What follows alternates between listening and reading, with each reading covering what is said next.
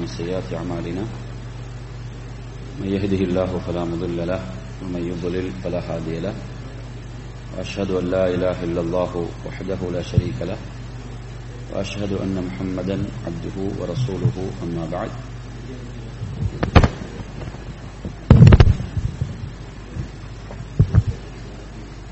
يا أيها الذين آمنوا اتقوا الله حق تقاته. ولا تموتن إلا وأنتم مسلمون. يا أيها الناس اتقوا ربكم الذي خلقكم من نفس واحدة وخلق منها زوجها وبث منهما رجالا كثيرا ونساء واتقوا الله الذي تساءلون به والأرحام إن الله كان عليكم رقيبا يا أيها الذين آمنوا اتقوا الله وقولوا قولا سديدا يصلح لكم أعمالكم ويغفر لكم ذنوبكم ومن يطع الله ورسوله فقد فاز فوزا عظيما فإن أصدق الحديث كتاب الله وخير الهدي هدي محمد صلى الله عليه وسلم وشر الأمور محدثاتها وكل محدثة بدعة وكل بدعة ضلالة وكل ضلالة في النار அன்பிற்குரிய என் அருமை சகோதரர்களே முதல் உங்களுக்கு அல்லாஹுடைய சாந்தியையும் சமாதானத்தையும் பிரார்த்தித்துக் கொண்டவனாக السلام عليكم ورحمة الله وبركاته இன்றைய நமது இந்த மார்க்க விளக்க வகுப்பின் தலைப்பாக வட்டி ஒரு வன்கொடுமை என்ற தலைப்பிலே அல் குர்ஆன் சுன்னாவிலிருந்து ஒரு சில செய்திகளை உங்களுக்கு நினைவூட்ட ஆசைப்படுகின்றேன். நறுமை சகோதரர்களே நபிகள் நாயகம் சல்லல்லாஹு அலை வசல்லம் அவர்கள் குறிப்பிட்ட ஒரு செய்தி. நான் உங்களுக்கு ஒன்றை கட்டளையிட்டால் அதை நீங்கள் இயன்றவரை செயல்படுத்துங்கள். அதே நேரத்தில் நான் உங்களுக்கு ஒன்றை தடுத்துவிட்டால் ஃபஜித்தனிபூ அதை விட்டு விலகிக் கொள்ளுங்கள். ரெண்டுக்கும் உள்ள வேறுபாடு புரியுதா? கட்டளையை சொல்லும் போது என்ன சொன்னாங்க? அதாவது இயன்ற வரை அதை நீங்க என்ன செய்ய? செயல்படுத்துங்கள் என்று சொன்னார்கள். நான் ஒன்றை உங்களுக்கு தடுத்து விட்டால் என்ன சொல்லல? இயன்றவரை அதை விட்டு விலகிக் கொள்ளுங்கள் என்று சொல்லவில்லை. எப்படி சொன்னாங்க? அதை விட்டு நீங்கள் முழுமையாக விலகிக் கொள்ள வேண்டும் என்று சொன்னார்கள். எனவே நாம் இந்த வேறுபாட்டை நன்றாக புரிந்து கொள்ள வேண்டும். மார்க்கம் ஒன்றை தடுத்தால் அதிலிருந்து நாம் முழுமையாக விலகிக் கொள்ள வேண்டும். கட்டளை என்று வரும்போது அதை நாம் இயன்றவரை அதை செயல்படுத்துவது. அன்பிற்குரிய நறுமையான சகோதரர்களே பொருளாதாரத்தை பொறுத்தவரையில் பொருளாதாரம் என்பது ஒரு மனிதன் இவ்வுலகில் வாழ்வதற்கு ஒரு இன்றியமையாத ஒன்றாக அது இருந்து கொண்டிருக்கிறது பொருளாதாரம். அல்லாஹு தாலா அல் குர்ஆனில் கூட அந்த மனித இயல்பை பற்றி பேசுகின்ற போது அவன் என்ன சொல்கிறான் என்று சொன்னால்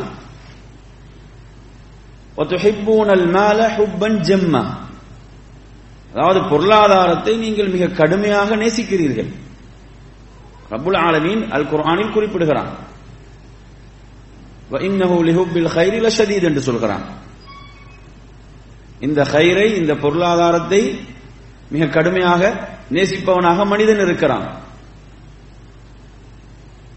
ரப்புல் ஆலமீன் மனிதனுக்குள் இப்படியான ஒரு தன்மையை உருவாக்கி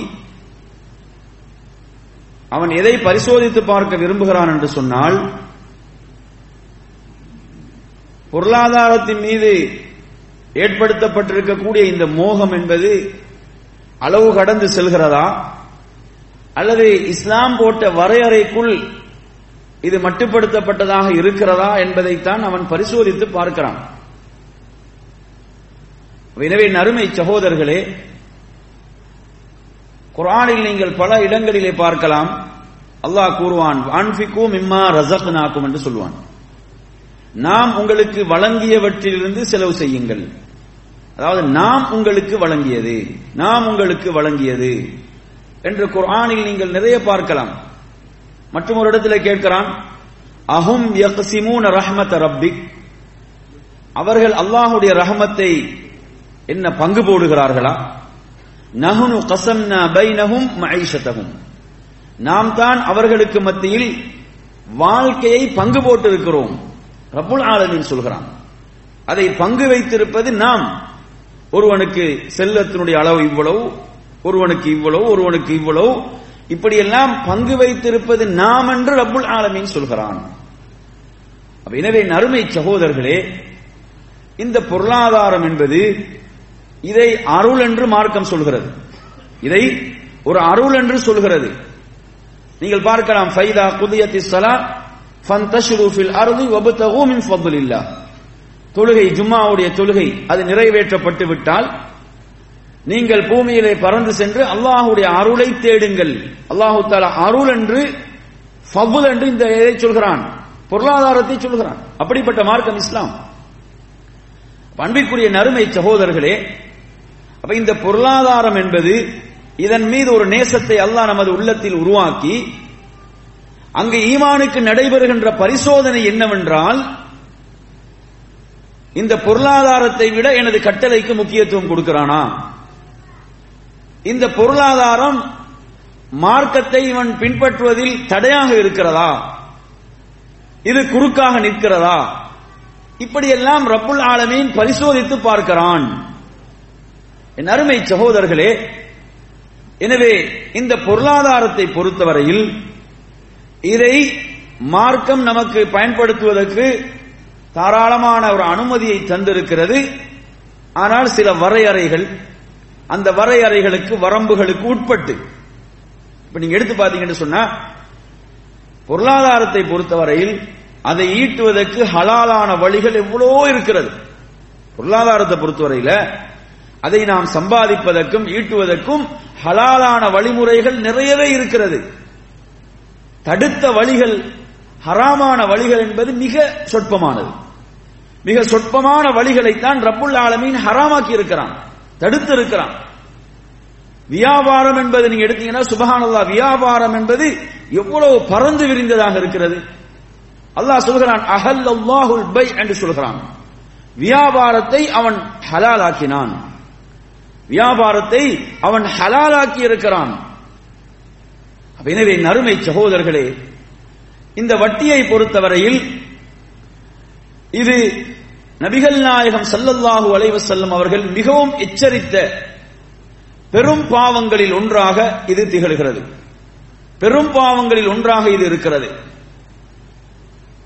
அப்ப நாம் இந்த பொருளாதாரத்தை கையாளுகின்ற போது மிக கவனமாக இருக்க வேண்டிய பகுதிகள் தான் ஹராமான பகுதிகள். தடுக்கப்பட்ட பகுதிகள். அதில் நாம் எந்த வகையிலும் நாம் என்ன செய்து விடக்கூடாது? அதில் நுழைந்து விடக்கூடாது. அதில் நாம் வீழ்ந்து விடக்கூடாது. எந்த அளவுக்கு மார்க்கம் அதை சொல்கிறது என்றால் நீங்கள் அதில் மிக தூரத்தில் விலகி நின்று கொள்ள வேண்டும். அல்லாஹ்வுடைய ரசூல் சல்லா அலிஸ்லம் சொல்கிறார்கள் ஃபமன் வகாஃபி சுபஹாதி வகாஃபில் ஹராம் என்று சொல்கிறார்கள். எவர்கள்? மூடலான விஷயங்கள். அதாவது ஹராமா ஹலாலான்ற ஒரு முடிவை எடுக்க முடியாத மூடலாக இருக்கக்கூடிய பகுதிகள் இதை அதிகமான மனிதர்கள் அறிந்து கொள்ள மாட்டார்கள். அல்லாவுடைய ரசூல் சொல்றாங்க சமனித்த சுபஹாத் எவர்கள் இந்த மூடலான பகுதிகளிலிருந்து தங்களை பாதுகாத்துக் கொள்வார்களோ அவர்கள் தங்களுடைய மானத்தையும் தீனையும் பாதுகாத்துக் கொண்டவர்கள். எவர்கள் அந்த சுபகாத்துகள் அந்த மூடல்களுக்குள் போய் விழுவார்களோ ஒகாஃபில் ஹராம். அவர்கள் ஹராத்திலே விழுவார்கள்.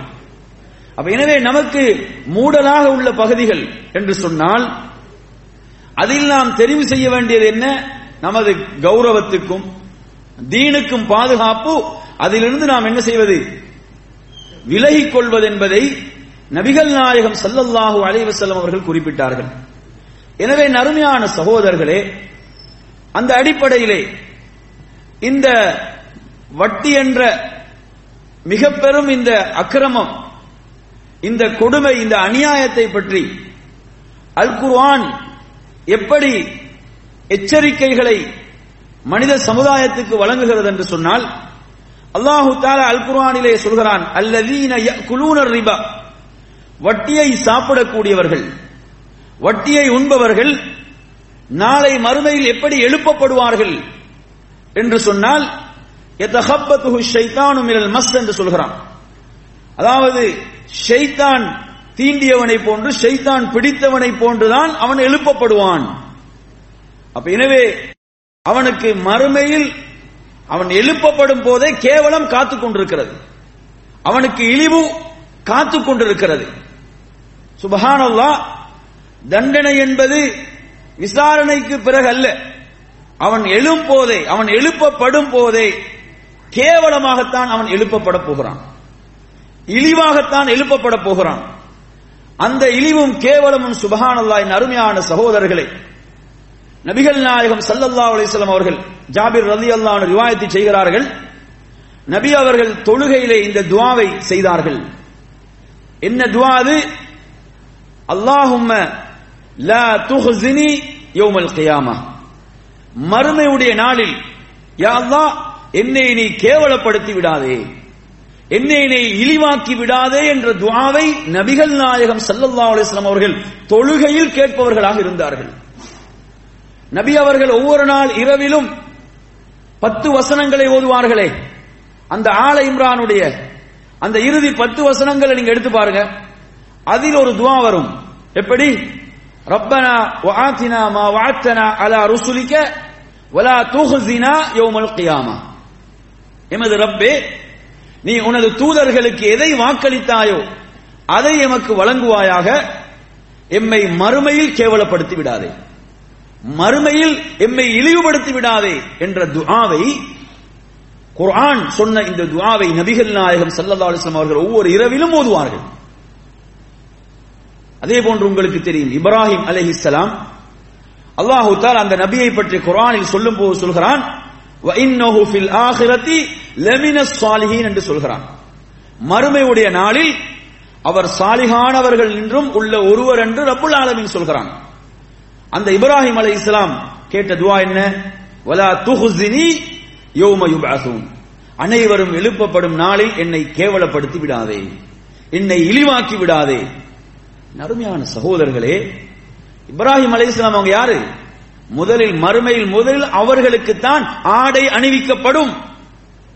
அப்படிப்பட்ட தூதர் இப்ராஹிம் அலைஹிஸ்ஸலாம் அவர்கள் கேட்ட துஆ அனைவரும் எழுப்பப்படும் நாளை என்னை கேவலப்படுத்தி விடாதே என்னை இழிவாக்கி விடாதே. நறுமை சகோதரர்களை ரசூலுல்லாஹி சல்லல்லாஹு அலைஹி வஸல்லம் அவர்களுடைய மறுமை சிறப்புகள் எவ்வளவு இருக்கின்றன. அவர்கள் ஒவ்வொரு தொழுகையிலும் அவர்கள் கேட்ட துவா யா மறுமையில் என்னை கேவலப்படுத்தி விடாதே. என்னை இழிவாக்கி விடாதே. வட்டியை உண்பவர்கள் வட்டியை சாப்பிடக்கூடியவர்கள் ஒரு மிகப்பெரிய இழிவையும் கேவலத்தையும் மறுமையில் சந்திப்பார்கள். அது என்ன? உலகத்தில் நீங்க கொஞ்சம் நினைச்சு பாருங்க. எம்மை பார்த்து யாராவது ஒருவன் இவன் பைத்தியக்காரன் இவன் ஒரு மனநோயாளி என்று சொன்னால் அந்த வார்த்தைகளை எம்மால் எம்மால் தாங்கிக் கொள்ள முடியுமா?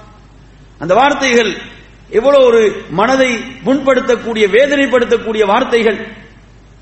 அருமையான சகோதரர்களே இந்த நிலையில்தான் மறுமையில் அவன் எழுப்பப்பட போகிறான். அதாவது ஷைத்தான் பிடித்தவனாக என்று சொன்னால் அவனுடைய நிலை எவ்வளவு கேவலமானதாக இருக்கும் என்பதை நாம் புரிந்து கொள்ள வேண்டும். என் அருமையான சகோதரர்களே ஏன் இந்த இழிவான நிலை தெரியுமா அவர்களுக்கு? காலு அவர்கள் சொன்ன வார்த்தை. அவர்கள் என்ன சொன்னார்கள் தெரியுமா? அவர்கள் சொன்னார்கள் இன்னமல் பைஉ மிஸ்லு ரிபா என்று சொன்னார்கள். அவர்கள் வட்டி வந்து எப்படி தெரியுமா? அது வியாபாரத்தை போன்றுதான் என்று சொன்னார்கள். அவர்கள் சொன்னார்கள் வட்டி வந்து வியாபாரத்தை போன்றுதான் என்று சொன்ன காரணத்தால். நருமையான சகோதரர்களே அடுத்த வசனத்தில் அல்லாஹ் மிக தெளிவாக சொல்கிறான். ரிபா என்று சொல்கிறான். அல்லாஹ் வியாபாரத்தை ஹலாலாக்கினான்.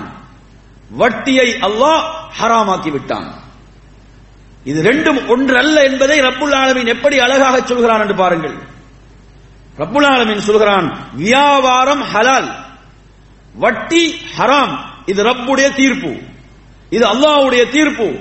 என் அருமையான சகோதரர்களே இந்த உபதேசம் வந்த பிறகு ரப்பிடமிருந்து இந்த உபதேசம் யாருக்கெல்லாம் வந்ததோ அவங்க என்ன செய்ய வேண்டும்? அவர்கள் யாரிடமெல்லாம் பணத்தை வட்டிக்காக கொடுத்திருக்கிறார்களோ அவர்கள் அந்த வட்டியை விட்டுவிட வேண்டும். அவர்களுடைய அசலை வேண்டுமானால் அவர்கள் என்ன செய்யலாம்? அசலை பெற்றுக் கொள்ளட்டும். அவர்கள் வட்டியை விட்டுவிட வேண்டும். அதற்கு மாற்றமாக எவர்கள் மறுபடியும் இந்த பாவத்தில் மீள்வார்களோ இந்த உபதேசம் வந்த பிறகும் எவர்கள் இந்த பாவத்தை செய்வார்களோ உலாய்க்கு அஸ்ஹாபுன் நாரிஹும் ஃபீஹா காலிதூன். அவர்கள் நரகத்தில் என்றென்றும் இருப்பார்கள் என்று ரபுல் ஆலமீன் சொல்கிறான். என் அருமையான சகோதரர்களே மறுமை வாழ்வுதான் நமது வாழ்வு. நபிகள் நாயகம் சல்லல்லா அலைஹி எப்படி சொல்வார்கள்? அல்லாஹும் அல ஐஷ இல்ல ஐஷல் ஆஹ்ரா என்று சொல்வார்கள். மறுமைதான் வாழ்க்கை. மறுமையை தவிர ஒரு வாழ்வில்லை என்று ரசூலுல்லாஹி ஸல்லல்லாஹு அலைஹி சொல்வார்கள். என் அருமை சகோதரர்களே நமது மறுமை வாழ்வை நாம் அழித்துக் கொள்ள முடியுமா? நமது மறுமை வாழ்வை நாம் இல்லாமலாக்கிக் கொள்ள முடியுமா? அதுதான் வாழ்வு. அதுதான் வாழ்க்கை. இப்ப வட்டி என்பது என்ன செய்து விடுகிறது? ஒருவனுடைய மறுமை வாழ்வை அழித்து விடுகிறது. அவனுடைய மறுமை வாழ்வை இல்லாமலாக்கி விடுகின்ற அளவுக்கு ஒரு பெரும் குற்றமாக பெரும் பாவமாக அது திகழ்ந்து கொண்டிருக்கிறது. ரப்புல் ஆலமின் சொல்கிறான் எம் ஹக்குவாஹு ரிபா வயூர் பி சதகாத். அல்லாஹு தாலா வட்டியை அளிக்கிறான் தர்மங்களை சதகாத்துகளை அவன் வளர்க்கிறான் என்று சொல்கிறான். என் அருமை சகோதரர்களே வெளியிலிருந்து பார்ப்பவர்களுக்கு வேண்டுமானால் வெளியிலிருந்து பார்ப்பவர்களுக்கு என்ன தெரியும்? வட்டி வந்து என்னது? அவனுடைய பொருளாதாரத்தை வளர்ப்பது போன்று தெரியும். அவனுடைய பொருளாதாரத்தில் வளர்ச்சி போன்று இருக்கும். ரப்புல் ஆலமீன் குரானின் மூலம் அறிவித்து விட்டான் வட்டி என்பது அல்லாஹு தாலா அதை அழிப்பதாக சொல்கிறான். அழிவென்று சொன்னால் பொருளாதாரத்துக்கு மட்டுமா அழிவு? அவனுடைய இவ்வுலக வாழ்வை அவனுடைய கபருடைய வாழ்வை மறுமை வாழ்வு அனைத்துக்கும் அழிவு ஏற்படும். அனைத்துக்கும் அழிவு. சுபானல்லா எவ்வளவு பெரிய ஒரு நஷ்டம் இது? கொஞ்சம் சிந்தனை செய்து பாருங்கள். அந்த மறுமையுடைய ஒரு நாள் மறுமையுடைய ஒரு நாள் என்பது இந்த உலகத்தில் எவ்வளவு காலம்? இந்த உலகத்தில் சுமார் ஐம்பதாயிரம் வருடங்கள். அந்த மறுமையுடைய ஒரு நாள் என்று சொன்னால் இதையும் அதையும் நாம் கணக்கு போட்டு பார்ப்போம் என்றால் நாம் வாழுகின்ற அறுபது வருட வாழ்க்கை அல்லது எழுபது வருட வாழ்க்கை அதோடு ஒப்பிட்டு பாருங்க. ஒன்றும் ஒரு கணக்குக்கும் வராது. ஒரு கணக்கும் இல்லை. அப்படிப்பட்ட ஒரு அற்பமான வாழ்வை வாழ்ந்து கொண்டிருக்கிறோம். அந்த நிலையான நிரந்தரமான வாழ்வை நாம் அழித்துக் கொள்வதா? இந்த அற்ப உலகத்தினுடைய சுகபோகங்களுக்காக அற்ப சுகபோகங்களுக்காக நாம் நமது நிலையான உண்மையான வாழ்வை அழித்துக் கொள்வதா நாம் முடிவு செய்ய வேண்டும். என் அருமையான சகோதரர்களே அந்த வாழ்வை அழித்து விடக்கூடிய ஒரு பெரும் பாவமாக இந்த பாவம் திகழ்ந்து கொண்டிருக்கிறது. அல்லாஹு தாலா சதக்காவை வளர்ப்பதாக சொல்கிறான். சதகாவை அவன் வளர்க்க வளர்க்கிறான். நாம் செய்யக்கூடிய தர்மங்கள் இருக்கிறதே. அது நமது வாழ்க்கையில் எவ்வளவு பெரிய பறக்கத்துகளை அபிவிருத்திகளை ஏற்படுத்துகிறது. அது நமக்கு தெரியாமல் இருக்கலாம். நாம் உறவினர்களுக்கு செய்கின்ற தான தர்மங்கள் ஏழைகளுக்கு வறியோர்களுக்கு நாம் செய்கின்ற தான தர்மங்களுடைய பறக்கத்து நமக்கு நேரடியாக தெரியாது. அதனால் தான் நமது வாழ்வில் நமக்கு நிறைய பறக்கத்துகளை ரப்புல் ஆலமின் செய்து கொண்டிருக்கிறான். அது நமக்கு வெளிப்படையாக தெரியாது. நருமையான சகோதரர்களே அது மாத்திரமா மறுமையில் அல்லாஹு தாலா நானும் நீங்களும் செய்கின்ற ஒரு ரூபாவுடைய சதக்கா என்பது மலை போன்று அது மறுமையிலே வளர்த்து அல்லாஹு தாலா அந்த கூலியை நம்மிடம் ஒப்படைப்பான் என்பதை நபிகள் நாயகம் சல்லல்லா அலிஸ்லம் சொல்கிறார்கள். எனவே நறுமையான சகோதரர்களே இந்த வட்டி என்பது ஒரு மிக பெரும் பாவமாக நமது பொருளாதாரத்தை நமது இவ்வுலக வாழ்வை மறுமை வாழ்வை எல்லாம் அழிக்கக்கூடிய ஒன்றாக இது இருந்து கொண்டிருக்கிறது என்பதை நாம் புரிந்து கொள்ள வேண்டும். நபிகள் நாயகம் சல்லல்லா அலிசல்லம் அவர்களுடைய ஒரு நாள் இரவு அவர்கள் ஒரு கனவை காணுகிறார்கள். அந்த கனவில் அவர்களுக்கு பல காட்சிகள் எடுத்து காண்பிக்கப்படுகின்றன. அதில் ஒரு காட்சி எப்படி என்று சொன்னால் அதாவது ஒரு இரத்தம் நிறைந்த ஒரு இரத்த ஆறு. இரத்தத்தால் நிறைந்த ஒரு ஆற்றில் ஒருவன் என்ன செய்கிறான்? அங்கே அந்த ஆற்றினுடைய நடுவில் இருக்கிறான். அது இரத்தத்தால் நிறைந்ததாக இருக்கிறது. அவன் கரைக்கு வர முயலுகிறான். வரும் போதெல்லாம் கரையிலிருந்து ஒருவன் என்ன செய்கிறான்? கற்களால் அவனின் பால் அவனுக்கு எரிந்து கொண்டிருக்கிறான். அந்த கற்களால் அவன் தாக்கப்படுகிறான். அவன் வெளியே வருக கரைக்கு வர முயற்சிக்கும் போதெல்லாம் இப்படியே நடக்கிறது மறுபடியும் செல்கிறான். இவன் இப்படியே தண்டிக்கப்பட்டுக் கொண்டிருக்கிறான். நபிகள் நாயகம் சல்லல்லா அலிஸ்லாம் அவர்கள் இவன் ஏன் இப்படி வேதனை செய்யப்படுகிறான் என்று அல்லாஹ்வுடைய ரசூல் சல்லல்லா அலிஸ்லாம் அவர்கள் கேட்டபோது அல்லாஹ்வுடைய தூதருக்கு அந்த மாணவர்கள் சொன்னார்கள் இவன் தான் வட்டியை சாப்பிட்டவன். இவன் யார்? வட்டியை சாப்பிட்டவன். என் அருமையான சகோதரர்களே இந்த உலக வாழ்க்கையில் அதன் மூலம் அவன் பெற்ற இன்பம் எவ்வளவு காலம்? ஒரு இருபது வருடம் இருக்குமா? ஒரு முப்பது வருடம் இருக்குமா? இந்த தண்டனை எதுவரை? கயாமத்தில் அவன் எழுப்பப்படும் வரை இவன் இப்படியே தண்டிக்கப்பட்டுக் கொண்டிருப்பான். தயாம நாளுக்கு அவன் எழுப்பப்படும் வரை அவன் இப்படியே தண்டிக்கப்பட்டுக் கொண்டிருப்பான். அதோடு தண்டனை முடியுமா? மறுபடியும் அவனுடைய மறுமை நிலை. அது எவ்வளவு பயங்கரமாக இருக்கும்? அது எவ்வளவு மோசமாக இருக்கும்? அப்ப எனவே அருமையான சகோதரர்களே அப்ப இந்த பாவம் என்பது எவ்வளவு பெரும் ஒரு தண்டனையை பெற்றுத்தரக்கூடியதாக இருக்கிறது என்பதை இந்த செய்தி புகாரியிலே பதிவாக இருக்கக்கூடிய இந்த செய்தி நமக்கு மிக தெளிவாக கூறுவதை நாம் பார்க்கிறோம். என் அருமையான சகோதரர்களே அதே போன்று நபிகள் நாயகம் சல்லல்லாஹு அலைவசல்லம் அவர்கள் சபித்தார்கள். அல்லாஹுடைய ரசூலின் சாபம் அல்லாஹ்வுடைய ரசூலுடைய துவா பிரார்த்தனை நமக்கு கிடைக்க வேண்டும். அந்த பிரார்த்தனைக்கு பதிலாக அல்லாஹுடைய தூதரின் சாபம் கிடைக்கக்கூடிய ஒரு கூட்டத்தினர் யார் என்று சொன்னால் இந்த ஹதீஸை நீங்கள் முஸ்லிமிலே பார்க்கலாம்.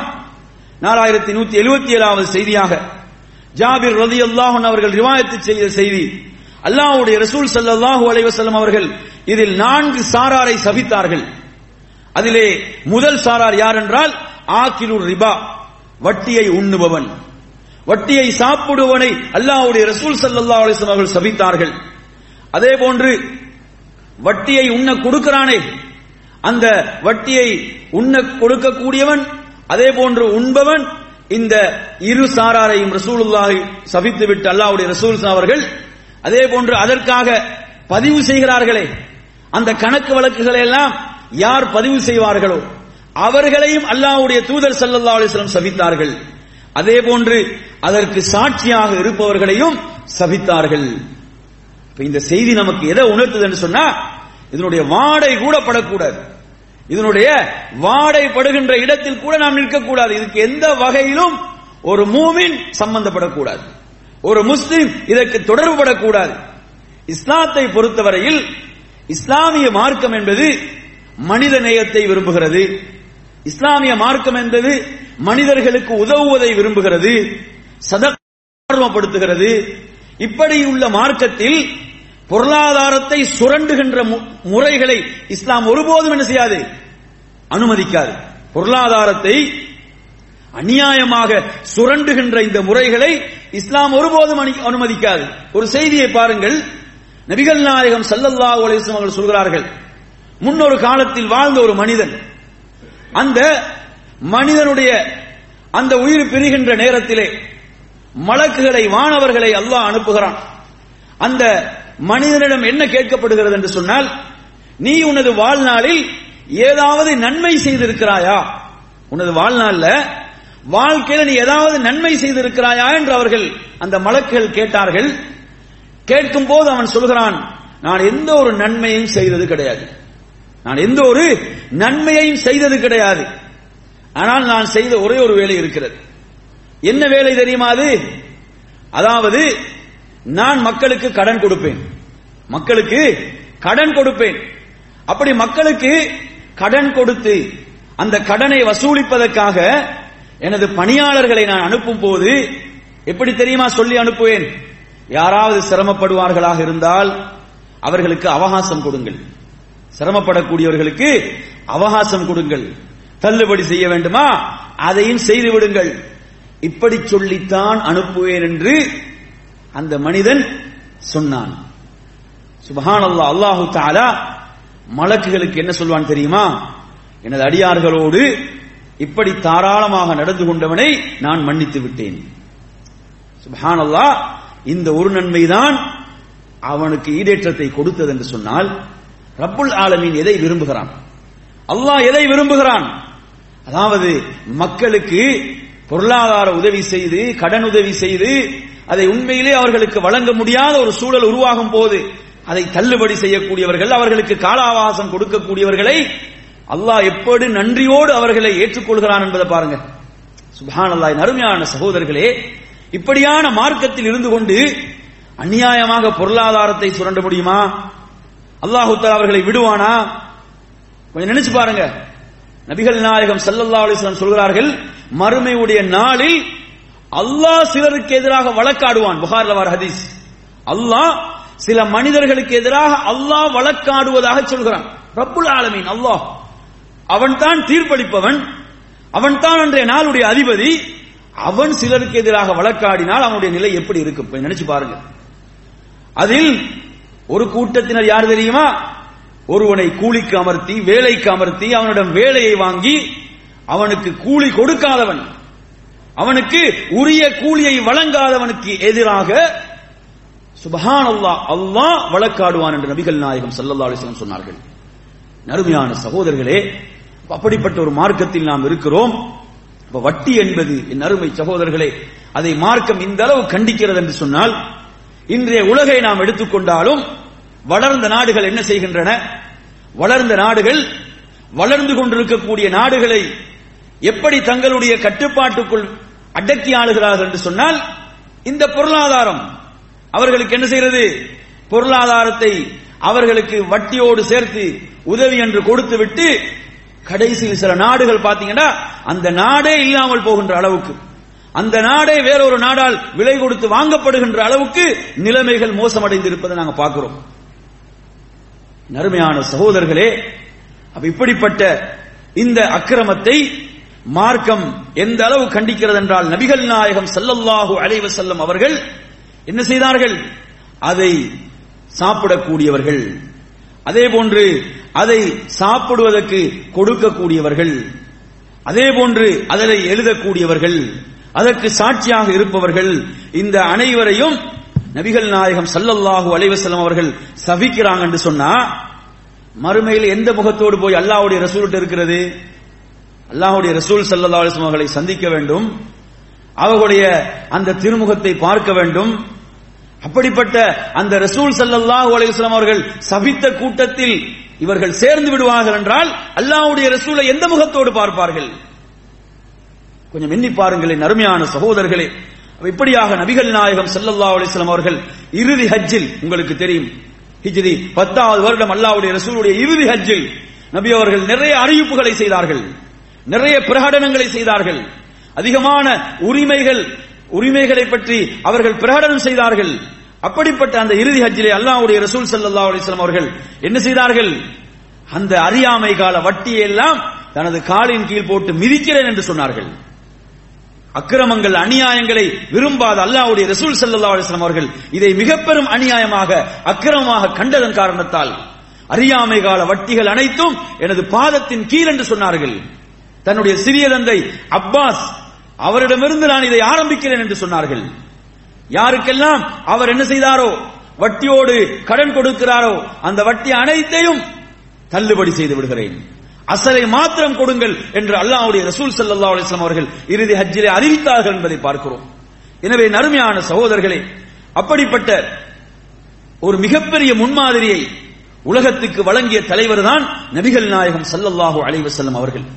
எனவே நறுமையான சகோதரர்களே இப்படியாக நாம் பார்க்கின்ற போது இந்த வட்டியுடைய இன்றைய உலகில் நிறைய வடிவங்கள் நமது சமூகத்துக்குள் புகுந்திருப்பதை நாம் பார்க்கிறோம். அதனுடைய நிறைய வடிவங்கள் புகுந்திருக்கக்கூடிய நிலைகள். என் அருமையான சகோதரர்கள் நான் இப்போது உங்களுக்கு சொன்ன இந்த செய்திகள் எல்லாம் நமக்கு அதனுடைய பாரதூரத்தை சொல்கிறது. அது மாத்திரம் அல்லாமல் அல்லாஹு தாலா அல் குர்ஆனிலே சொல்கிறான் யா ஐயுஹல்லதீன ஆமனு இத்தகுல்லாஹ். மூமின்களே அல்லாஹுவை பயப்படுங்கள். ஒரு மூமினை பொறுத்தவரையில் அவனுக்கு இதை விட ஒரு பெரிய வார்த்தை கிடையாது. நல்லா புரிஞ்சுக்கோங்க. ஒரு மூமினை பொறுத்தவரையில. இத்தகுல்லா அல்லாஹுவை பயந்து கொள்ளுங்கள் என்ற வார்த்தையை விட வேறொரு வார்த்தை இல்லை. அதுதான் மிகப்பெரிய வார்த்தை. அல்லாஹுவை பயந்து கொள். அல்லாஹுவை அஞ்சிக்கொள். என் அருமையான சகோதரர்களே இதை சொல்லிவிட்டு ரப்புல் ஆலமின் சொல்கிறான் வதரூபா பக்கியமினர் ரிபா இங் குந்தும் மோமினின். நீங்கள் மூமின்களாக இருந்தால் என்ன செய்து விடுங்கள்? வட்டியை விட்டு விடுங்கள். நீங்க மூமின்களா? நீங்க என்ன செய்திருப்பீங்க? வட்டிக்கு கொடுத்திருப்பீங்க. இப்ப உங்களுக்கு இந்த கட்டளை வந்து விட்டது. இந்த சட்டம் உங்களுக்கு தெரிந்து விட்டது. நீங்கள் மூமீன்களாக இருந்தால் நீங்க இறை விசுவாசிகளாக இருந்தால் நீங்கள் வட்டியை விட்டு விடுங்கள்.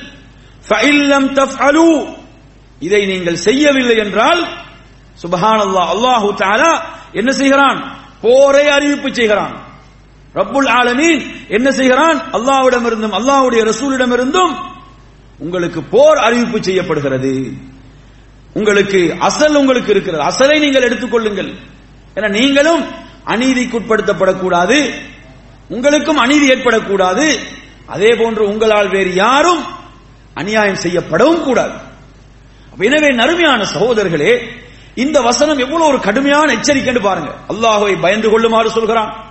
மூமீன்களாக நீங்கள் இருந்தால் இறை விசுவாசிகளாக இருந்தால் நீங்கள் வட்டியை விட்டு விடுங்கள் என்று சொல்கிறான். அதை மீறி நீங்கள் செய்தால் என்ன செய்றீங்க? அல்லாவுக்கும் அல்லாவுக்கும் அல்லாவுடைய ரசூலோடும் போரைத்தான் நீங்கள் செய்ய அல்லாஹ் போரை அறிவிப்பு செய்கிறான். அருமையான சகோதரர்களே இவர்கள் வெற்றி பெற முடியுமா? ரப்புல் ஆலமீனுடைய அந்த கோபம் அவனுடைய வெறுப்பு இது வந்து விட்டால் ஒருவன் எப்படி மறுமையில் ஈடேற்றம் பெற முடியும்? அந்த நிலையில் மரணித்தால் அவனுடைய மறுமை நிலை என்ன? எனவே அருமையான சகோதரர்களே இந்த அடிப்படையிலே இப்படியாக நாம் அல் குர்ஆனை பார்க்கின்ற போது சுன்னாவை பார்க்கின்ற போது இந்த கடுமையான எச்சரிக்கைகள் இப்படி நிறைய வந்திருப்பதை நாம் பார்க்கிறோம். நபிகள் நாயகம் செல்லல்லாஹு அலைஹி செல்லும் அவர்கள் வட்டியினுடைய பல வடிவங்களை தடுத்தார்கள். நாம் வட்டியை இரண்டாக பிரித்து பார்க்கலாம். ஒன்றை ரிபா அன் நசியா என்று சொல்வார்கள். அடுத்தது அர் ரிபா அல் ஃபதுல் என்று சொல்வார்கள்.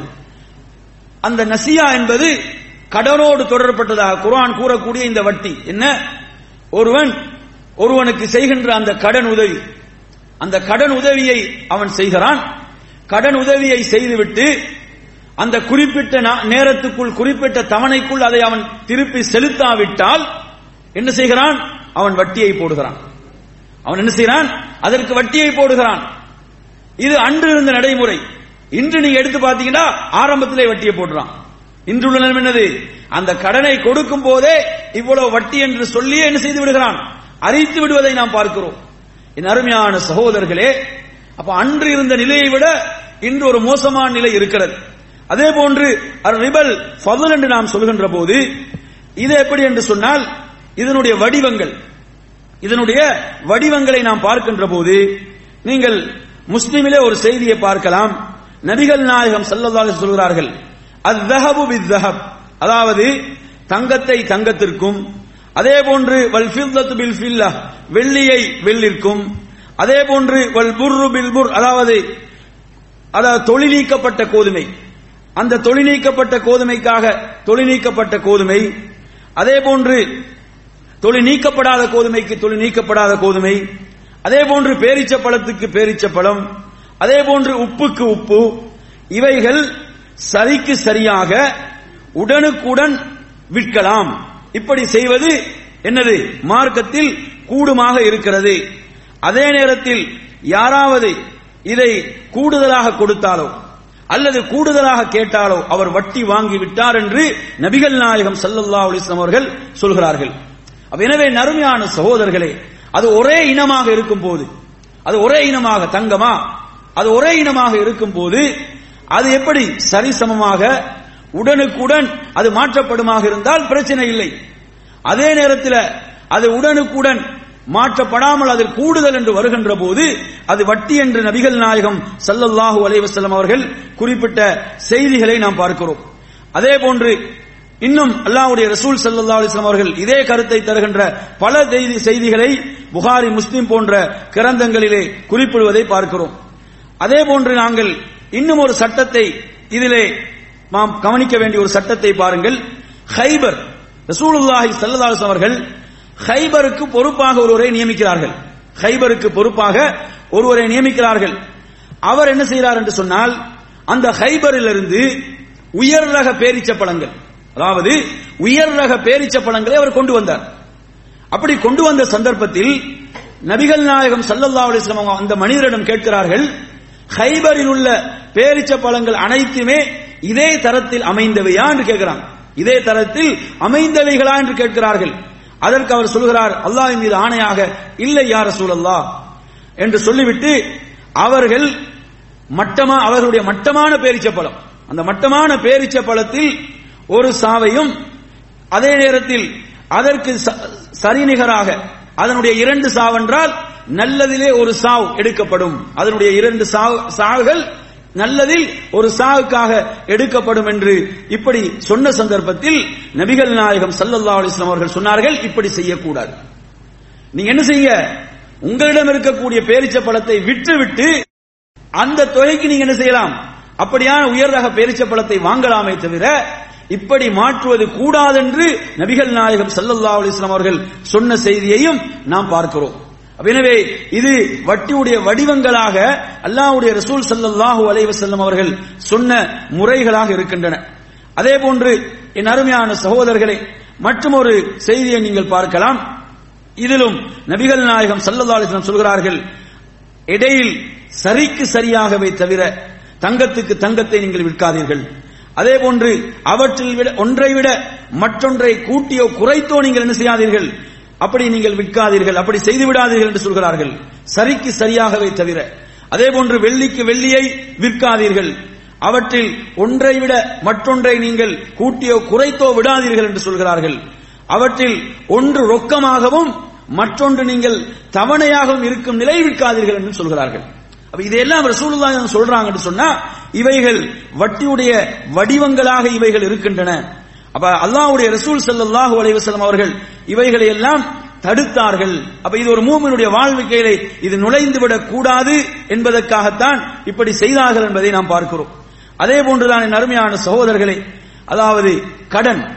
கடனை பொறுத்தவரையில எந்த அளவுக்கு மார்க்கம் எச்சரிக்கிறது என்று சொன்னால் ஒரு முறை இந்த அப்துல்லாஹி இப்னு சல்லாம் ரதி அல்லாஹன் அவர்கள் ஒரு முறை சொல்கிறார்கள் இராக்கிலிருந்து வந்த ஒரு அபு புர்தா என்று சொல்லக்கூடிய ஒருவர் அறிவிக்கக்கூடிய செய்தி அவங்க சொல்றாங்க ஒரு முறை அல்லாஹுடைய ரசூல் ஸல்லல்லாஹு அவர்கள் சொன்னதாக சொல்கிறார்கள் நீங்கள் ஒருவருக்கு கடன் கொடுத்து விட்டால் ஒருவருக்கு நீங்கள் கடன் கொடுத்து விட்டால் நீங்க என்ன செய்யக்கூடாது? அவரிடமிருந்து நீங்கள் வைக்கோல் போரையோ அல்லது வாழ் வாட்கோதுமை மூட்டையோ இப்படியாக நீங்கள் அதற்கு அன்பளிப்பாக நீங்கள் எடுத்தால் அது வட்டி. என்ன செய்றீங்க? ஒரு கடன் நீங்க கொடுக்குறீங்க ஒரு தொகையை கொடுக்குறீங்க. கடன் பெற்றவர் உங்களுக்கு தருகின்ற அன்பளிப்பும் வட்டி என்று நபிகள் நாயகம் சல்லா அலிஸ்லம் சொன்னார்கள். சுபஹானல்லா இந்த செய்தியை நீங்கள் புகாரிகளை பார்க்கலாம். அப்ப எனவே நாம் எவ்வளவு கவனமாக இருக்க வேண்டிய இடங்கள் இது. எவ்வளவு கவனமாக இருக்க வேண்டிய பகுதிகள் இவைகள். அன்பிற்குரிய நறுமையான சகோதரர்களே மார்க்கம் நமக்கு ஒன்றை சொல்கிறது என்ன? கடனை நீங்கள் அழகாக திருப்பிக் கொடுங்கள். அது கடன் பெற்றவருடைய விருப்பம். ஆனால் என்ன செய்துவிடக் கூடாது இப்படியான வடிவங்கள் நுழைந்து அது வட்டி என்ற இடத்துக்கு என்ன செய்துவிடக் கூடாது அந்த பாவத்துக்கு எம்மை தள்ளிவிடக் கூடாது என்பதை நாம் மிக கவனத்தில் கொள்ள வேண்டும். இதில் மிக எச்சரிக்கையாக கவனமாக நாம் இருக்க வேண்டும். என் அருமையான சகோதரர்களே இன்று நமது சமுதாயத்தில் எத்தனையோ வடிவங்கள். அண்மையில கூட நீங்க எடுத்து பார்க்கலாம். தமிழகத்தில் ஒரு ஒரு நிகழ்வு. அதாவது அனைவரையும் கவலையில் ஆழ்த்திய ஒரு நிகழ்வு. அந்த நிகழ்வை கூட நீங்க எடுத்து பார்த்தீங்கன்னு சொன்னா அதாவது அவர்கள் வாங்கிய தொகை எவ்வளவு ஒரு லட்சமா? ஒரு லட்சத்தி நாற்பது நாற்பதாயிரம் தான் அவங்க என்ன செய்திருக்கிறாங்க? அவர்கள் வாங்கிய தொகை. அவங்க எவ்வளவு கட்டிட்டாங்க? சுமார் ஒரு ரெண்டு- லட்சமா? ரெண்டு லட்சத்துக்கு மேல் அவர்கள் கட்டி விட்டார்கள் ஆனால் என்ன சொன்னார்கள்? இன்னும் அசல் இருக்கிறது. இன்னும் கட்ட வேண்டி இருக்கிறது. நவுது பில்லாஹ். எந்த அளவுக்கு பிழிகிறார்கள் என்று பாருங்கள். ஏழை மக்கள் வறுமையில் இருக்கக்கூடிய மக்கள் சுபஹானல்லாயின் அருமையான சகோதரர்களே ஆச்சரியம் என்னவென்று சொன்னால் நமது நாடுகள் எடுத்தீங்கன்னா விவசாயிகள் தீ குளிக்கிறார்கள் தற்கொலை செய்து கொள்கிறார்கள். எதனால்? அதாவது விவசாயத்துக்காக வாங்கிய கடன். அந்த கடன் குட்டி போட்டு வட்டியாகி அதை கெட்டி கட்ட முடியாமல் அதை திருப்பி செலுத்த முடியாமல் விவசாயத்தில் நஷ்டம் போய் என்ன செய்கிறார்கள்? விவசாயத்துக்கு வாங்கிய அதே மருந்தை அருந்தி தற்கொலை செய்தவர்கள் நமது சமுதாயத்தில் எவ்வளவு பேர் இருக்கிறார்கள்? நபிகள் நாயகம் செல்லல்லா அலிஸ்லாம் அவர்கள் எப்படிப்பட்ட தலைவர் தெரியுமா? மக்களுடைய கடனை எல்லாம் பொறுப்பேற்ற தலைவர். ஜனாசாக்கள் கொண்டு வரப்படும். அல்லாவுடைய ரசூல் கேட்பார்கள் இவர் யாருக்காவது கடன் கொடுக்க இருக்கிறாரா? அந்த கடனை நாம் செலுத்துகிறோம். அந்த கடனை நாம் திருப்பி செலுத்துவோம். அவர் பொருளாதாரத்தை விட்டு சென்றிருக்கிறாரா? அதை என்ன செய்யட்டும்? அவருடைய குடும்பம் பங்கு வைத்துக் கொள்ளட்டும். ஆனால் அவர் கடனோடு மரணிக்கிறாரா? அந்த கடனுக்கு நாம் பொறுப்பு என்று சொன்ன தலைவர் நபிகள் நாயகம் ஸல்லல்லாஹு அலிசல்லாம் அவர்கள். இன்று நீங்க எடுத்து பாத்தீங்கன்னா அவர்களுடைய வசதிகளுக்காக எவ்வளவு மக்களுக்கு வரிகளை திணித்து எப்படியெல்லாம் சுரண்ட முடியுமோ அந்த நிலைகளை நாம் இன்று பார்த்துக் கொண்டிருக்கிறோம். எவ்வளவு அநியாயங்கள் அக்கிரமங்களை பார்த்துக் கொண்டிருக்கிறோம். என் அருமையான சகோதரர்களை சொகுசாக வாழக்கூடியவர்கள் அதாவது பொருளாதாரத்தை சுரண்டக்கூடியவர்கள் தாராளமாக சுரண்டி பல பில்லியன்கள் பில்லியன்கள் வேண்டுமா? என்ன செய்யறாங்க அவங்க நிம்மதியாக சொகுசாக பல நாடுகள்ல அவர்கள் வாழ்ந்து கொண்டிருக்கிறார்கள். அவர்கள் அதற்கு சட்டத்திலே அவர்களுக்கு ஏராளமான என்னது? அதற்கு ஓட்டைகள் இருக்கிறது. அதனூடாக அவர்கள் சென்று விடுகிறார்கள். ஆனால் ஏழைகளுடைய நிலை வறுமையிலே உள்ளவர்களுடைய நிலை கொஞ்சம் நினைச்சு பாருங்க. நறுமையான சகோதரர் நபிகள் நாயகம் சல்லா அலிஸ்லாம் அவர்கள் எப்படி ஒரு அழகான பொருளாதார திட்டத்தை அவங்க வகுத்தாங்க? எப்படியெல்லாம் மக்களுக்கு உதவி செய்தார்கள்? உமர் இபின் அப்துல் அசீஸ் ரஹிமவுல்லாவுடைய ஆட்சி காலத்தை நீங்க எடுத்து பாத்தீங்கன்னு சொன்னா ஜக்காத்தை பெறாத அளவுக்கு பெறுவதற்கு யாரும் இல்லை என்கின்ற அளவுக்கு அங்கு செல்வம் கொளித்ததை நாம் பார்க்கிறோம். அந்த அளவுக்கு அழகான திட்டங்களை இஸ்லாம் வகுத்திருக்கிறது. இஸ்லாம் சொல்லிக் கொடுக்கிறது. அந்த அளவு அர்ப்பணிப்போடு அதிகாரத்தில் உள்ளவர்கள் ஆட்சியில் உள்ளவர்கள் செயல்பட்டார்கள் வாழ்ந்தார்கள் என்பதை பார்க்கிறோம். எனவே நறுமையான சகோதரர்களே இப்படியான இந்த வட்டியுடைய வடிவங்கள் எந்த வகையிலும் நமது வாழ்க்கைக்குள் நுழைந்துவிடக் கூடாது. அந்த அடிப்படையிலே நான் உங்களுக்கு சில செய்திகளை இன்றைய நடைமுறை வாழ்க்கை இதோடு தொடர்படுத்தி நான் உங்களுக்கு சொல்கின்றேன். சில பொழுதுகள்ல இதுகள் என்னது? இவைகள் தெரியாத அறியாமையின் காரணத்தால் கூட இதிலே விழுவதற்குரிய வாய்ப்புகள் அதிகம். நமது சமூகத்தில் எடுத்து பார்க்கலாம். அதாவது சீட் என்று சொல்வார்கள். தமிழகத்து சீட் என்ன சொல்லுவீங்க? அதாவது சீட்டு பிடிக்கக்கூடிய அந்த முறை. இதை பொறுத்தவரையில என்ன செய்வாங்க? ஒரு பத்து பேர் சேருவார்கள். ஒரு ஆயிரம் ரூபாய் என்று சொல்லி முடிவு செய்து என்ன செய்வாங்க? பத்தாயிரம் ரூபாய் ஒருவருக்கு. அப்படி அப்படி ஒரு பத்து மாதங்கள் இது ஒரு சுழற்சி முறையில் வரும். இதில் எந்த பிரச்சனையும் கிடையாது. ஆனால் இதில் ஒரு முறை எப்படி நு- நுழையும் என்று சொன்னால் ஏலச்சீட்டு என்று ஒன்று வரும். ஏலம் போடுவது. ஏலம் போடுவது என்ற இந்த முறையை நீங்க எடுத்து பாத்தீங்கன்னா யாராவது ஒருவருக்கு அவசரமாக பணம் தேவைப்படும். யாராவது ஒருவருக்கு அவசரமாக பணம் தேவைப்படும். அப்படி தேவைப்பட்டவுடன் என்ன செய்வாரு? அவர் அந்த சீட்டை அவர் விலை கொடுத்து வாங்குவார். அவர் என்ன செய்வாரு? உதாரணமாக பத்தாயிரம் தானே அந்த அதனுடைய தொகை. இவருக்கு சில நேரம் என்ன செய்வாரு? அவருக்கு அந்த பத்தாயிரம் கிடைக்காது. ஏழாயிரம் கிடைக்கும். அந்த மூவாயிரம் ரூபாய் என்ன செய்யும் என்று சொன்னால் மற்றவர்களுக்கு மத்தியில அது பகிர்ந்து போய்விடும். அவர்களுக்கு மத்தியில பகிர்ந்து அளிக்கப்பட்டு விடும் ஏன் இவர் அவசரத்துக்கு இவருக்கு பொருளாதார தேவை. இவருக்கு நெருக்கடி. அப்ப என்ன செய்வார்? இவர் பத்தாயிரம் கொடுப்பாரு. ஆனா இவருக்கு ஏழாயிரம் தான் கிடைக்கும். அதே நேரத்தில் பத்தாயிரம் கொடுக்கக்கூடியவர்களுக்கு என்ன செய்யும்? அதை விட கூடுதலான ஒரு தொகை வரும் என்றால் இது என்னது? இது கூடாத ஒரு முறை. இந்த முறை என்னது? ஒரு கூடாத முறை. ஒருவருக்கு பொருளாதாரத்தில் நெருக்கடி வருது என்ன செய்யணும்? மார்க்கம் சொல்லுது. உதவி செய்யுமாறு தான் மார்க்கம் சொல்லுது. அப்ப இந்த வடிவம் என்பது கூடாத ஒரு வடிவம் என்பதை நாம் புரிந்து கொள்ள வேண்டும். அதே போன்றுதான் நான் உங்களுக்கு ஆரம்பத்திலே சொன்ன அந்த முறைகள்ல இப்ப உதாரணமாக இப்ப என்ன சொல்றாங்க? ஒரு நகை. ஒரு நகையை நீங்க செய்வதாக இருந்தால் அந்த நகையை பொறுத்தவரையில அந்த அதனுடைய அதற்குரிய பெருமதி என்பது உடனே அந்த இடத்துல என்ன செய்யப்பட வேண்டும்? ரொக்கமாக கொடுக்கப்பட வேண்டும் என்ற ஒரு முறையை தான் மார்க்கம் சொல்லுது. அப்ப இதற்கு என்ன செய்யறது? முட்பணம் கொடுப்பது என்பது மார்க்கம் அனுமதிக்கவில்லை. முட்பணம் என்ற முறை இதுல கூடாது. பணம் மொத்தமாக கொடுத்து அந்த இடத்தில் அந்த வியாபாரம் முடிக்கப்பட வேண்டும். அப்படித்தான் நாங்க இந்த ஹதீஸ்கள் ஊடாக பார்க்கிறோம். அப்ப அது என்னது? ஒரு கூடாத முறை என்பதை நாம் விளங்கிக் கொள்ள வேண்டும். அதே போன்று நீங்க பார்க்கலாம். அதாவது செக் கொடுப்பாங்க செக். செக் என்று சொல்றாங்களே தானே. அதாவது இந்த செக்கை பொறுத்தவரையில ஒருவரிடம் பணம் இருக்காது. அவர் என்ன செய்வார்? அவரிடம் ஒரு லட்சம் பெறுமதியான செக் இருக்கும். அவர் ஒருவரிடமிருந்து அந்த ஒரு லட்சத்தை பணமாக பெறும் போது இவர் செக்கை கொடுப்பாரா? என்ன செய்யாது? அந்த ஒரு லட்சம் ரூபாயும் அவருக்கு கிடைக்காது. மாற்றமாக என்னது? ஒரு ஒரு பத்தாயிரம் ரூபாய் குறைத்தோ அல்லது ஐயாயிரம் ரூபாய் குறைத்தோ கொடுக்கப்படும் என்று சொன்னால் இது வட்டி. இப்படி பெறுவது என்னது? இது கூடாத ஒரு வழிமுறை. இந்த நடைமுறை நமது சமூகத்தில் இருப்பதை நாம் பார்க்கிறோம். அதே போன்று என் அருமையான சகோதரர்களே அதாவது நீங்க எடுத்து பார்க்கலாம் நமது ஊர்களில் இந்த மொபைல்கள் நாங்கள் பயன்படுத்துறோமா இல்லையா? இந்த மொபைல்களை பொறுத்தவரையில மொபைல்களில் உள்ள அந்த காசு தீர்ந்து விட்டால் கடன் கொடுப்பார்கள். கடன் எடுக்கக்கூடிய அந்த முறை இருக்கிறது. இலங்கையில் அப்படி இருக்குது. அங்க தமிழகத்தில் அந்த முறை இருக்கிறது தெரியாது. அப்படி எடுக்கின்ற போது நீங்க என்ன செய்யலாம்? பத்து ரூபாய் இருபது ரூபாய் முப்பது ரூபாய் இப்படி கடன் வாங்கலாம். கடன் எடுக்கின்ற போது என்ன செய்யப்படும்? நீங்க அதை திருப்பி கொடுக்கும் போது கூடுதலாக ஒரு கணக்கு அதில் வெட்டப்படும் உங்களுக்கு. ஒரு இரண்டு மூன்று ரூபாய்கள் கூடுதலாக வெட்டப்படும் என்று சொன்னால் இது வட்டி தான் நாம் பெறுகின்ற கடனுக்காக கூடுதலாக கொடுப்பது என்பது வட்டியுடைய முறை என்பதை நாம் என்ன செய்ய வேண்டும்? இப்படியான வடிவங்கள் நிறைய வடிவங்கள் இருக்கிறது. இந்த வடிவங்கள் நமக்கு தெரியாமல் என்ன செய்கிறது? புகுந்து விடுகிறது. அப்ப நாங்க இந்த விஷயங்கள்ல மிக கவனமாக இருக்க வேண்டும். அது ஒரு ரூபாயாக இருந்தாலும் சரி இரண்டு ரூபாயாக இருந்தாலும் சரி ஒரு லட்சமாக இருந்தாலும் சரி மார்க்கம் ஒன்றை தடுத்து விட்டால் அதனுடைய சட்டம் ஒன்றுதான். அதனுடைய சட்டம் ஒன்றுதான் என்பதை நாம் புரிந்து கொள்ள வேண்டும். அதே போன்று என் அருமையான சகோதரர்களே இந்த அதாவது ஒத்திக்கு விடுகின்ற ஒரு ஒரு முறை இருக்கிறது. ஒத்தி என்று இதை ஒரு முறையை சொல்வார்கள். அதாவது இதிலே அடகு என்ற ஒரு பகுதியும் இருக்கிறது. அடக பொறுத்தவரையில ஒரு பொருள் ஒருவருக்கு பொருளாதாரம் பணம் தேவைப்படுது. அந்த நேரத்தில் என்ன செய்யறாரு அவரிடம் இருக்கக்கூடிய ஏதாவது பெருமதியான ஒன்றை கொண்டு போய் வைத்து ஒரு குறிப்பிட்ட தொகை ஒரு லட்சத்தை பெறுகிறார் என்று சொன்னால் ஒரு லட்சத்தை அவர் பெறுகிறார். மறுபடியும் அந்த ஒரு லட்சத்தை கொண்டு போய் கொடுத்து அவருடைய அந்த பெருமதியான பொருளை என்ன செய்யலாம்? ஒரு பத்திரம் வைத்துக் கொள்ளுங்களேன். ஒரு பத்திரத்தை கொண்டு போய் வைத்து ஒரு லட்சத்தை வாங்குறார் மறுபடியும் அந்த ஒரு லட்சம் கிடைத்த பிறகு அதை கொடுத்து விட்டு பத்திரத்தை மீள பெறுவது என்பது தடுக்கப்பட்ட முறை அல்ல. ரசூலுல்லாஹி மரணிக்கின்ற போது அவனுடைய கவச அடை ஒரு யூதனிடம் என்ன செய்யப்பட்டிருந்தது? அடகு வைக்கப்பட்டது என்பதை நாம் பார்க்கிறோம்.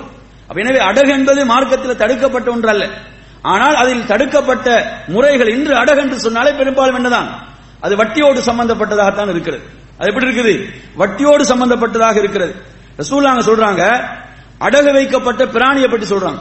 அதாவது அடகு வைக்கப்பட்ட அந்த பிராணியை பொறுத்தவரையில அதனுடைய பராமரிப்பு செலவுக்கு பிரதியாக. அதனுடைய பராமரிப்பு செலவுக்கு பிரதியாக அதன் முதுகில் என்ன செய்யலாம்? அடகு வாங்கியவர் சவ- சவாரி செய்யலாம். அதன் மு- அதன் முதுகில என்ன செய்யலாம்? அடகு வாங்கியவர் சவாரி செய்யலாம். அதை அவர் பராமரிக்க வேண்டுமா இல்லையா?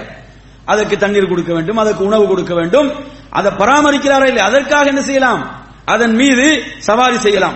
அதே போன்று பால் கொடுக்கக்கூடிய பிராணி அடகு வைக்கப்பட்டிருந்தால் அதனுடைய பராமரிப்புக்காக என்ன செய்யலாம்? அதிலிருந்து பாலை கறந்து கொள்ளலாம். ஏன்னா பராமரிப்பு இருக்குதா இல்லையா? அதற்காக அப்படி செய்யலாம் என்று அல்லாவுடைய தூதர் சல்லதாலிசன் சொல்றாங்க எனவே இதுல பராமரிப்பு என்ற ஒரு பகுதி இருக்கிறதால அனுமதி இருக்குது. அதே நேரத்தில் பராமரிப்பு என்றே ஒன்று இல்லை என்று சொன்னா ஒரு வீடு இருக்குது ஒரு வீட்டு என்ன செய்யறாரு ஒருவர் ஒரு லட்சம் கொடுத்து என்ன செய்யறாரு ஒரு லட்சம் வாங்குறாரு தனது வீட்டை கொடுத்து திரும்ப ஒப்படைக்கும் வரை என்று சொல்லி இந்த வீட்டில் என்ன செய்யறாரு ஒரு லட்சத்தை கொடுத்தவர் ஒரு வருடத்துக்கு அவர் அந்த வீட்டில் குடியிருக்கிறார் என்று சொன்னா அதுக்கு அவர் எதையும் கொடுக்கல என்று சொன்னா திரும்ப ஒரு லட்சத்தையும் வாங்குறார் என்று சொன்னால் இது என்னதான்? இது தடுத்த மார்க்கம் தடுத்த ஒரு முறை. எனவே நறுமையான சொல் இந்த வேறுபாடுகளை நாம் மிக தெளிவாக புரிந்து கொள்ள வேண்டும். எனவே இந்த வடிவங்கள் மார்க்கம் தடுத்த இந்த வழிமுறைகள் என்பது நமது வாழ்க்கைக்குள் என்ன செய்துவிடக் கூடாது? நுழைந்து விடக்கூடாது அப்ப எனவே அன்பிற்குரிய நறுமையான சகோதரர்களே இப்படியான வடிவங்கள். அதே போல் நமது சமுதாயத்தில் நீங்க எடுத்து பாருங்க. இதனுடைய இந்த வட்டி என்ற இந்த பெரும் பாவத்துடைய தாக்கம் புரியாத காரணத்தால சர்வ சாதாரணமாக பயன்படுத்தக்கூடிய வார்த்தை என்ன? ஒரு நகையை வாங்கி கொண்டால் அவசரத்துக்கு என்ன செய்யலாம்? அதை அடகு வைத்துக் கொள்ளலாம். அத அதை அடகு அடகு வைக்கிறது தப்பு கிடையாது. ஆனால் இன்று அடகுடைய முறைகளை நீங்க எடுத்து பாருங்க. எப்படி விளம்பரம் செய்றாங்க? நாங்க இத்தனை வீதம் அதிகமாக தருவோம். நாம் இத்தனை வீதம் உங்களுக்கு அதிகமாக தருவோம். இப்படித்தான் என்ன செய்யாங்க விளம்பரம் செய்துவிட்டு அதை வசூலிப்பதையும் பார்க்கிறோம். கடைசியில் நீங்க எடுத்து பாத்தீங்கன்னா அதாவது ஒரு லட்சம் பெறுமதியான ஒரு நகை.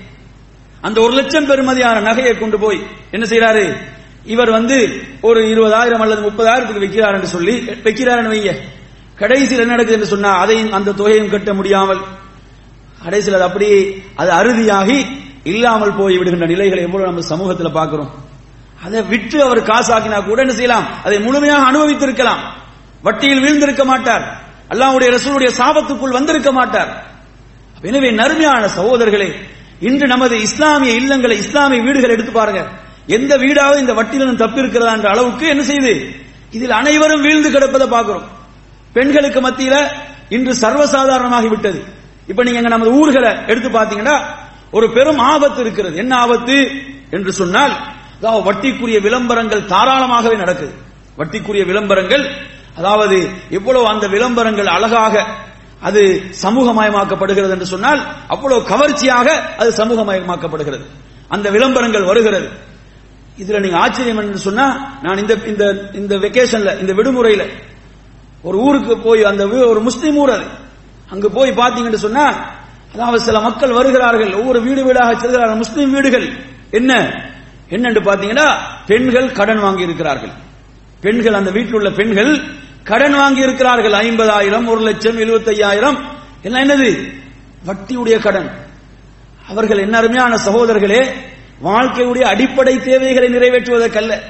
அதுல வசதியாகத்தான் இருக்கிறாங்க கணவன் அழகா சம்பரிக்கிறார் அவங்களுடைய அன்றாட தேவைகள் தாராளமாக நிறைவேற்றப்படுகிறது. அதுக்கெல்லாம் எந்த பிரச்சனையும் கிடையாது. இது எதை கண்டு பாத்தீங்கன்னா ஆடம்பர செலவுகள். எது? எல்லாம் ஆடம்பர செலவுகள் தான் இன்று அதிகரித்திருக்கிறது. இன்று உள்ள பிரச்சனை என்ன? இன்று நீங்க எடுத்து பாத்தீங்கன்னு சொன்னா இந்த வாழ்க்கை முறை அப்படி என்னது? ஒரு வகையாக மாறி இருக்கின்ற காரணத்தால் அடுத்த வீட்டில் ஒரு பொருள் வாங்கப்பட்டு விட்டால் அந்த பொருளை எப்படியாவது வாங்க வேண்டும். அந்த பொருளை எப்படியாவது வாங்க வேண்டும். முன்னால் உள்ள வீட்டில் பக்கத்து வீட்டில் ஏதாவது ஒன்று வாங்கிட்டாங்களா அந்த பொருளை எப்படியாவது வாங்க வேண்டும் என்ற அடிப்படையில சில பொருள்களை கூட கொண்டு வந்து வீட்டுக்கே கொண்டு வந்து விற்கிறாங்க. வீட்டுக்கே கொண்டு வந்து கொடுக்கிறார்கள் ஆனால் வட்டி. அதில் என்ன இருக்குது? அதில் வட்டி இருக்கிறது. அந்த பொருள் உடைய உண்மையான பெருமதி பத்தாயிரம் என்று சொன்னால் ஒரு ஆயிரம் ரூபாய் கூடுதலாகத்தான் இருக்கும். அது மிக தெளிவாக சொல்லப்பட்டு தான் என்ன செய்யப்படும்? அந்த பொருள் அங்கு விற்கப்படுகின்ற நிலைகளை எல்லாம் இன்று சமூகத்தில் பார்க்கிறோம். அது மாத்திரம் அல்லாமல் வட்டி நீங்க எடுத்தீங்களா? கிராமங்கள் எல்லாம் தலை விரித்தாடுகிறது எப்படி? அதாவது நிறுவனங்கள் இப்படியாக ஒவ்வொரு கடை தெருவுக்கு தெருவு போட்டு இப்படி என்ன செய்யறாங்க? விளம்பரம் செய்து நாம் உங்களுக்கு கடன் தருகிறோம். உங்களுக்கு கடன் உதவி செய்கிறோம். உங்களுக்கு கடன் உதவி செய்கிறோம் என்று சொல்லி என்ன செய்யறாங்க? சிலவங்க நினைக்கிறாங்க நிறைய பேர் என்ன எப்படி? கடன் வாங்கினா கொடுக்க தேவையில்லை. நிறைய பேருடைய என்ன எப்படி இருக்குதுன்னா அந்த வா- அந்த வாங்கக்கூடிய கடனை திருப்பு கொடுக்க தேவையில்லை என்ற உணர்வுல வாங்குறது. அப்படி வாங்கி என்ன செய்யறதுன்னு சொன்னா அந்த கடனை பொறுத்தவரையில் அது வட்டியோடு சேர்ந்த கடன். அதில் சிக்கி தவித்து இன்று நிறைய இஸ்லாமிய சமூகத்தில் முஸ்லிம் குடும்பங்கள் இஸ்லாமிய இல்லங்கள் இந்த சாபத்துக்குள் சிக்கி தவிப்பதை பார்க்கிறோம். நருமையான அருமையான சகோதரர்களே இப்படி மார்க்கம் எச்சரித்த ஒரு விஷயம். அல்லாவுடைய ரசூல் அவருடைய சாபத்துக்குரிய ஒரு செயல். இது ஒருபோது நமது வாழ்வில் ஈடேற்றத்தை தராது. லாபத்தை தராது. வெற்றியை தராது. நமது வீட்டுக்குள் நிம்மதியை கொண்டு வராது. நமது குடும்பத்தில் பிள்ளைகளுக்கு பறக்கத்தை கொண்டு வராது. பறக்கத்தை அழிக்கக்கூடியது. பறக்கத்தை அழித்து விடக்கூடிய ஒன்றுதான் இந்த வட்டி. எனவே நாம் இதில் எவ்வளவு கவனமாக இருக்க வேண்டும்? நீங்க கொஞ்சம் நினைச்சு பாருங்க. அல்லாஹ் உத்தர நமக்கு எவ்வளவு அருள் செய்திருக்கிறான். அந்த அருள்களோடு நாங்க வட்டியோடு தொடர்பு இல்லாத காலத்தில் வாழ்ந்தோமா இல்லையா? அந்த அருள்களோடு நிம்மதியாக நாம் வாழ்ந்தோமா இல்லையா? இன்று என்னது? இந்த பகட்டு ஆடம்பரங்கள் இவைகளுடைய இந்த காரணங்கள் அடிப்படை தேவைகளுக்கு அல்ல. அடிப்படை தேவைகள் தாராளமாக நிறைவேற்றப்பட்டுக் கொண்டிருக்குது. ஆடம்பர செலவுகள் அதிகரித்து விட்ட காரணத்தால் வட்டிக்குள் போய் சிக்கி தவிக்கக்கூடிய மோசமான நிலைகள் நாங்கள் இந்த சமூகத்தில் பார்க்கிறோம். எனவே நறுமையான சகோதரர்களே அல்லாஹுடைய கோபத்தையும் வெறுப்பையும் பெற்றுத் தருகின்ற அல்லாஹுடைய ரசூலுடைய சாபத்தை பெற்றுத் தருகின்ற இந்த மிக பெரும் அநியாயத்திலிருந்து இந்த பாவத்திலிருந்து நாம் விடுபட வேண்டும். அது மாத்திரமல்ல நமது குடும்பம் மனைவி மக்கள் நமது உறவினர்கள் நமது ஊர் விடுபட வேண்டும். ஏன்? இந்த விழிப்புணர்வுகள் ச- சமுதாயத்துக்கு சரியாக கிடைக்காத காரணத்தால் பலர் இதில் என்ன செய்யிருக்கிறாங்க சிக்கி தவிக்கிறார்கள் என் அருமையான சகோதரர்களே பொருளாதாரத்தை பொறுத்தவரையில நமக்கு இஸ்லாம் என்ன பார்வையை சொல்லுதோ அந்த பார்வை தான் பொருளாதாரத்துக்கு இருக்க வேண்டும். என் அருமையான சகோதரர்களை சுபஹானல்லாஹ் அல் குர்ஆனும் சுன்னாவும் அழகான ஒரு பார்வையை இந்த பொருளாதாரத்தை பற்றி சொல்லுது. அந்த பார்வை தான் நாம் எடுக்க வேண்டும். என்ன? இந்த உலக வாழ்க்கை என்பது அற்பமான ஒரு வாழ்க்கை. இந்த வாழ்க்கை என்பது நாம் வாழ்வதற்கு வந்த இடமல்ல ஒரு உண்மையான வாழ்வை தயார்படுத்துவதற்கு வந்த இடம். எனவே நாம் ஒரு காஃபியுடைய இடத்திலிருந்து ஒரு நிராகரிப்பானுடைய இடத்திலிருந்து நாம் உலகத்தை பார்க்கக்கூடாது.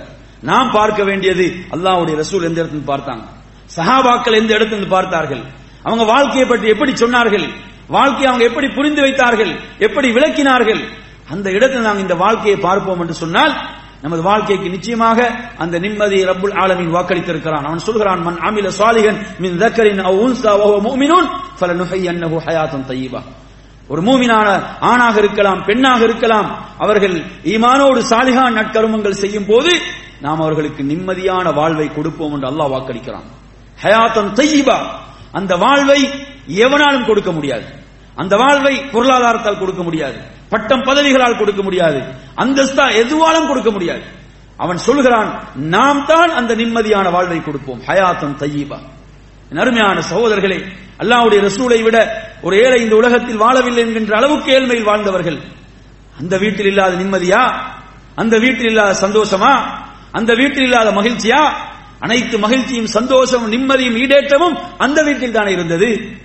எனவே அருமையான சகோதரர்களே நிம்மதி சந்தோஷம் மகிழ்ச்சி என்பதெல்லாம் அது ரப்புடைய கையில் இருக்கக்கூடியது. அவன் அதை வாக்களிக்கிறான் மூமின்களுக்கு. எனவே அந்த மூமின்களாக உண்மையான மூமின்களாக வாழ்ந்து மரணிப்பதற்கு பொருளாதாரத்தில் குரானும் சுண்ணாவும் காட்டக்கூடிய வழிமுறைகளை பேணுவதற்கு அல்லா நம் அனைவர்களுக்கும் அருள் புரிவானாக என்று கூறி நிறைவு செய்கின்றேன். வாஹிரு தஅவானா அலமதுல்லாஹி ரபில் ஆலமீன். வசலாம் அலைக்கும் வரமத்துல்லாஹி வபரகாத்துஹு